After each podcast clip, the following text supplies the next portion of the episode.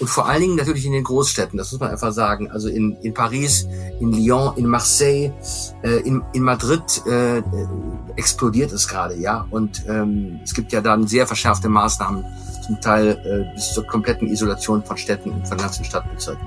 Corona hat ganz Europa im Griff und die Situation ist in vielen Nachbarländern noch deutlich schlimmer als hier bei uns. Darum geht es hier im Podcast. Ich bin Florian Pustlauk, herzlich willkommen. Der Rheinische Post Aufwacher.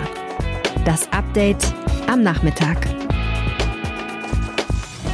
Die wichtigsten News und Hintergründe aus NRW und dem Rest der Welt zum Feierabend, das bekommt ihr jetzt natürlich auch noch bei mir. Schön, dass ihr dabei seid. Über 5000 neue Corona-Fälle wurden bundesweit innerhalb eines Tages gemeldet. Das sind so viele wie seit Anfang April nicht mehr. Die Pandemie verschärft sich also in Deutschland weiter. Aber wenn wir in unsere Nachbarländer hier in Europa schauen, dann sind die Zahlen bei uns noch vergleichsweise niedrig. Und darüber spreche ich jetzt mit dem Medizinexperten der Rheinischen Post, Wolfram Görz. Hallo. Hallo. Wie ist denn die aktuelle Situation so in unseren Nachbarländern? Also man kann sagen, äh, ohne das jetzt irgendwie dramatisch bedienen zu wollen, dass die Lage äh, ziemlich explodiert. Äh, es gibt Länder, die haben jetzt äh, im September, Oktober deutlich höhere äh, Neuinfektionszahlen, als sie es im März und April äh, gehabt haben. Ähm, und gleichzeitig sieht man auch in allen diesen Ländern, dass auch die Zahl der Todesfälle äh, langsam aber unmerklich äh, äh, steigt. Äh, man muss ja immer davon ausgehen, dass äh, mit dem Tag der Neuinfektion kann man vier, fünf, drei, vier, fünf Wochen danach rechnen. Dann hat man auch die wenn sie eintreffen, die Todesfälle, die zu einer Neuinfektion äh, dazugehören. Da gibt es also immer so eine zeitliche ähm, äh, Marge, die dazwischen liegt. Jetzt äh, haben die Niederlanden zum Beispiel ganz aktuell eine Art Teil-Lockdown verhängt. Der beginnt heute Abend, dauert zwei Wochen erstmal. Das sind natürlich schon sehr strikte Maßnahmen, die in Deutschland jetzt dem Vernehmen nach zumindest nicht drohen. Wie kommt jetzt diese plötzliche Verschärfung zum Beispiel in den Niederlanden? Äh, also in den Niederlanden ist es so, ähm, dass man innerhalb von einer einzigen Woche äh, jetzt im Oktober 44.000 neue Infektionen gehabt hat. Das sind 60 Prozent mehr als in der Vorwoche. Und am Dienstag, also gestern, wurde erstmals die 7000er Marke überschritten. Das ist für die Holländer ist das eine gigantische Zahl. Und ähm, man kann jetzt davon ausgehen, dass auch die Intensivbetten äh, langsam knapp werden. Das sagen auch alle niederländischen Intensivmediziner dass man jetzt äh, sich in höchster äh, Vorsicht äh, befindet. Und ähm, die einzige Maßnahme ist ähm, äh, natürlich jetzt über drastische Maßnahmen nachzudenken, um dieses Infektionsgeschehen einigermaßen in den Griff zu kriegen. Mhm. Die Grenzen sollen ja offen bleiben, im Gegensatz zum, zum letzten Mal, wo das ja an einigen Grenzen verschärft wurde in Deutschland. Ist das der richtige Schritt? Weil wenn wir uns umschauen, natürlich sind die Zahlen jetzt bei uns auch deutlich gestiegen mit über 5000 jetzt aktuell. Aber im Vergleich zu vielen, vielen anderen Ländern, Tschechien, Österreich, Belgien, Niederlande, wie gerade schon erwähnt, äh, sind sie ja im Verhältnis relativ gering. Ähm, ja, ich meine, wir, wir, wir haben ja in Deutschland von allen europäischen äh, Ländern ähm, oder von, von den allermeisten europäischen Ländern einen relativ glimpflichen Verlauf äh, erlebt, aber das äh, hat ja viele auch in eine trügerische Sicherheit äh, ähm, äh, gebracht. Und ähm, wir sehen ja jetzt durch das äh, Geschehen in den letzten Wochen bei uns in Deutschland, dass äh, die Zahlen auch in Deutschland äh, gerade auch in der sogenannten jüngeren Bevölkerung wieder deutlich nach oben gehen. Man sollte allerdings nicht glauben, dass nur weil es jetzt jüngere Leute sind, die Zahl der äh, Toten geringer ähm, oder zwangsweise geringer sein muss. Das kann sein. Ähm, trotzdem ist es natürlich so, dass auch junge Leute in Kontakt mit älteren Leuten, Eltern, Großeltern sind. Und da besteht natürlich immer die Gefahr, dass es dann eben doch zu äh, einer gewissen Zahl von schweren äh, Verläufen kommt und eben, eben dann auch zu Todesfällen. Und zu Ihrer Frage, was mit den Grenzen ist, äh, ich, ich, kann das nicht ein, einschätzen. Äh, ich weiß nicht, wie viele Leute da jeden Tag von da nach dort äh, fahren, aber es ist, es ist nun mal so, ähm, dass potenziell immer dieses Risiko äh, im Raum steht, wenn jemand über eine Grenze äh, kommt. Ob das äh, sinnvoll ist, die Grenze zu schließen, weiß ich nicht. Da möchte ich mich auch nicht, nicht einmischen. Das müssen die Politiker entscheiden. Ja, ich glaube, viele erinnern sich natürlich an die Bilder damals in Bergamo im Norden Italiens, vor allem dort, wo das Coronavirus in Europa mal so richtig stark das erste Mal ausgebrochen ist. Wo genau drohen denn wieder solche Zustände? Sie haben ja schon erwähnt, ja, mit so einer Verzögerung von drei, vier Wochen muss man damit rechnen, dass dann auch die Folgen dieser neuen Infektion jetzt auch sich in den Todeszahlen widerspiegeln. Wo genau ist es denn gerade besonders schlimm? Also es ist äh, traditionell, muss man fast schon sagen, äh, das sehen wir ja seit Wochen, ist die Lage in Frankreich und Spanien wirklich dramatisch. Prozentual eben auch in Belgien und auch in den Niederlanden.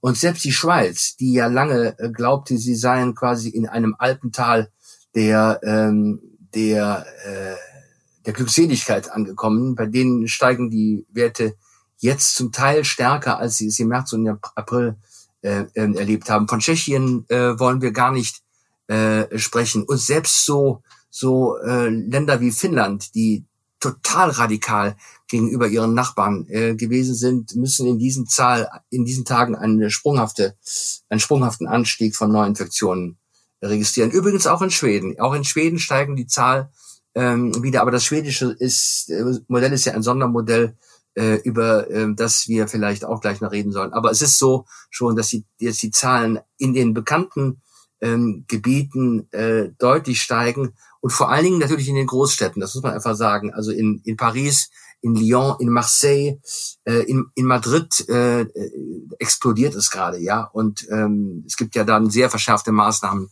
zum Teil äh, bis zur kompletten Isolation von Städten und von ganzen Stadtbezirken. Hm. Ja, die Maßnahmen in, in anderen Ländern sind natürlich auch sehr interessant mit Blick auch, was, äh, was in Deutschland vielleicht irgendwann mal kommen könnte. Also wir haben diesen Teil-Lockdown in, in den Niederlanden jetzt schon besprochen. Äh, Sie haben den schwedischen Weg gerade eben angesprochen. Der war ja, ja gerade im Frühjahr sehr umstritten. Bringt der jetzt was, diese lockeren Maßnahmen oder so? Äh, wie ist denn die Situation in Schweden jetzt? Die Situation in Schweden ist so, dass auch dort die Zahl der Neuinfektionen äh, deutlich äh, steigt.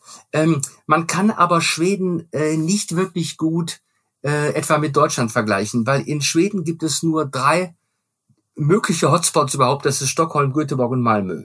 Ja, alles andere ist sozusagen entweder Umland der Großstädte oder es ist quasi ländliches äh, äh, Territorium und da ist auch äh, in, die, in der ganzen Zeit relativ wenig äh, passiert.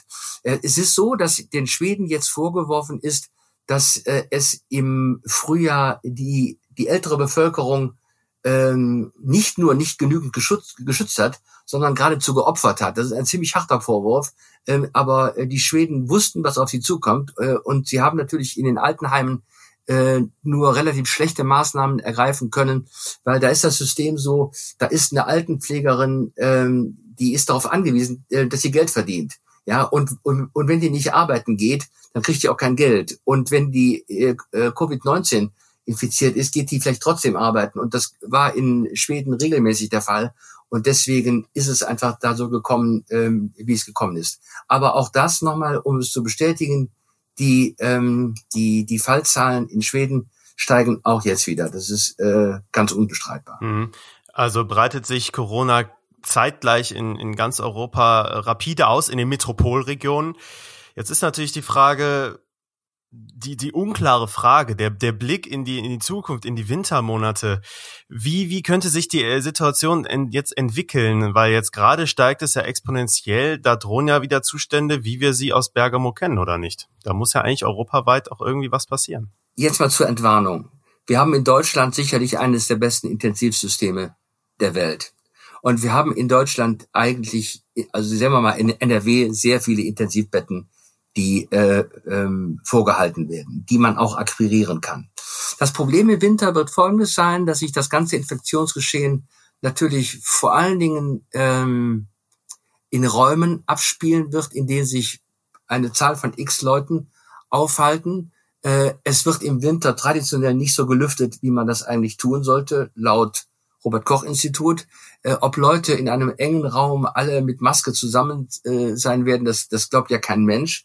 Ähm, und wenn nicht gelüftet wird und die Luft ist trocken, dann ist die Nasenschleimhaut in einer ganz anderen Situation, als wenn es feucht ist ähm, und, und, und, äh, und es ist Sommer und so weiter. Also äh, man muss schon davon ausgehen, dass die Zahl der, der Infektionen in Deutschland auch äh, in den nächsten Wochen noch deutlich ansteigen wird. Die Kanzlerin hat ja mal ähm, von, von 10.000 Infektionen pro Tag gesprochen. Ob das soweit kommen wird, weiß ich nicht ähm, aber äh, die Gefahr besteht. Es ist nun auch so, dass die, die Prophezeiung von Christian Drosten ist genau in Erfüllung ge äh, gegangen, die er mal im Mai oder im Juni äh, ausgesprochen hat. Ähm, er sagte ja, äh, dass diese vereinzelten Hotspots in Deutschland werden sich immer mehr nivellieren. Es wird zu großen Hotspot-Szenarien, äh, aber in großen Flächen äh, kommen. Und wenn man sich das mal anschaut, das ganze Ruhrgebiet ist im Prinzip eine einzige rote Ampel.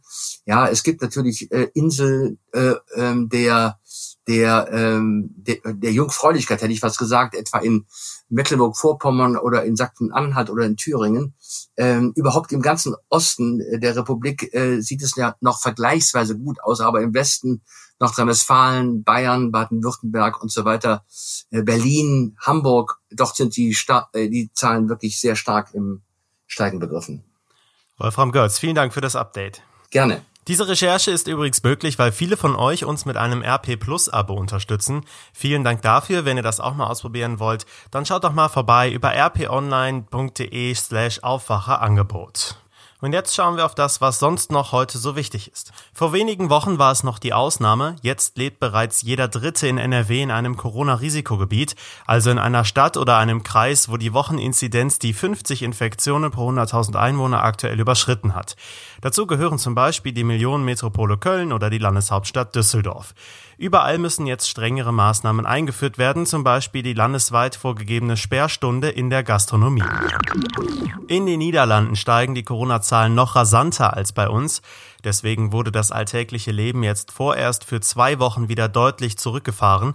Manche sprechen auch von einer Art Teil-Lockdown. Ab heute Abend 22 Uhr müssen alle Restaurants und Cafés schließen. Im öffentlichen Raum gilt dann ein Alkoholverbot. Gruppen ab vier Personen sind verboten, sobald sie nicht zu einem Haushalt gehören. Ausgenommen davon sind Kinder bis 13 Jahre. Kinos, Museen, Ferienparks und Supermärkte bleiben geöffnet. Auch die Grenzen werden nicht geschlossen, aber von einer nicht notwendigen Reise wird dringend abgeraten. Ein Online-Formular der Stadt Essen sorgt für Diskussionen. Dort können Bürger melden, wenn es Verstöße gegen Corona-Regeln gibt. Laut Bundestagsvizepräsident Wolfgang Kubicki von der FDP sei das rechtswidrig und grenze an Zitat ein Denunziantenportal. Der Essener Stadtdirektor Peter Renzel hat die Kritik deutlich zurückgewiesen. Seit Mai gibt es das Portal. Täglich würden rund fünf Hinweise eingereicht werden. Es gehe hierbei um fehlende Markierungen für Warteschlangen oder andere Regeln, die inzwischen im Alltag normal sind. Durch das Portal könnten Meldungen besser kanalisiert und Mitarbeiter so entlastet werden, heißt es aus Essen. Eigentlich sollte am Donnerstag das zweite TV-Duell zwischen US-Präsident Donald Trump und Herausforderer Joe Biden stattfinden. Wegen Trumps kürzlicher Corona-Infektion fällt dieser aber aus. Der demokratische Kandidat Biden hatte vergangene Woche bereits eine Live-Fragestunde mit Wählern vereinbart, die live live beim Sender ABC übertragen wird.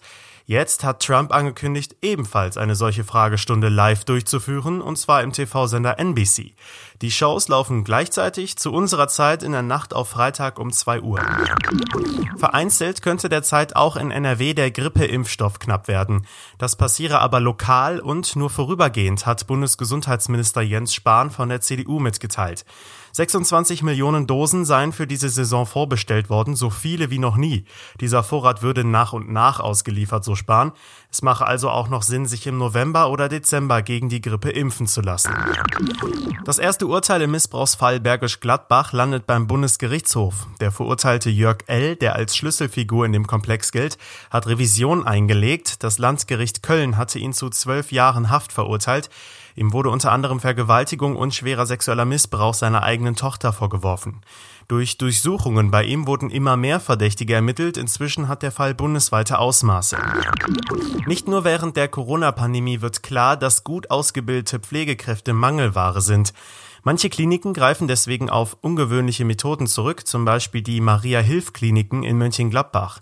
Die warben jetzt schon zum zweiten Mal in der Nachbarstadt Krefeld um Mitarbeiter, direkt in der Nähe des dortigen St. Joseph Hospitals. Antrittsprämien von bis zu 15.000 Euro wurden in Aussicht gestellt. Der Betreiber des St. Joseph wurde zuletzt gewechselt. Warum wechselst du nicht auch, heißt es wörtlich in einer Einladung der Maria-Hilf-Kliniken. Der neue Betreiber des St. Joseph, die Helios-Gruppe, reagierte irritiert auf diese Abwerbeversuche. Das war euer News-Update am Nachmittag. Wenn ihr uns etwas sagen möchtet, dann schreibt uns doch gern an aufwacher.rp-online.de. Mehr Kontaktmöglichkeiten findet ihr auch in den Show Notes. Mehr Nachrichten gibt's am Morgen früh in diesem Feed und jederzeit auf RP Online. Ich bin Florian Pustlauk, danke fürs Zuhören. Mehr bei uns im Netz rp-online.de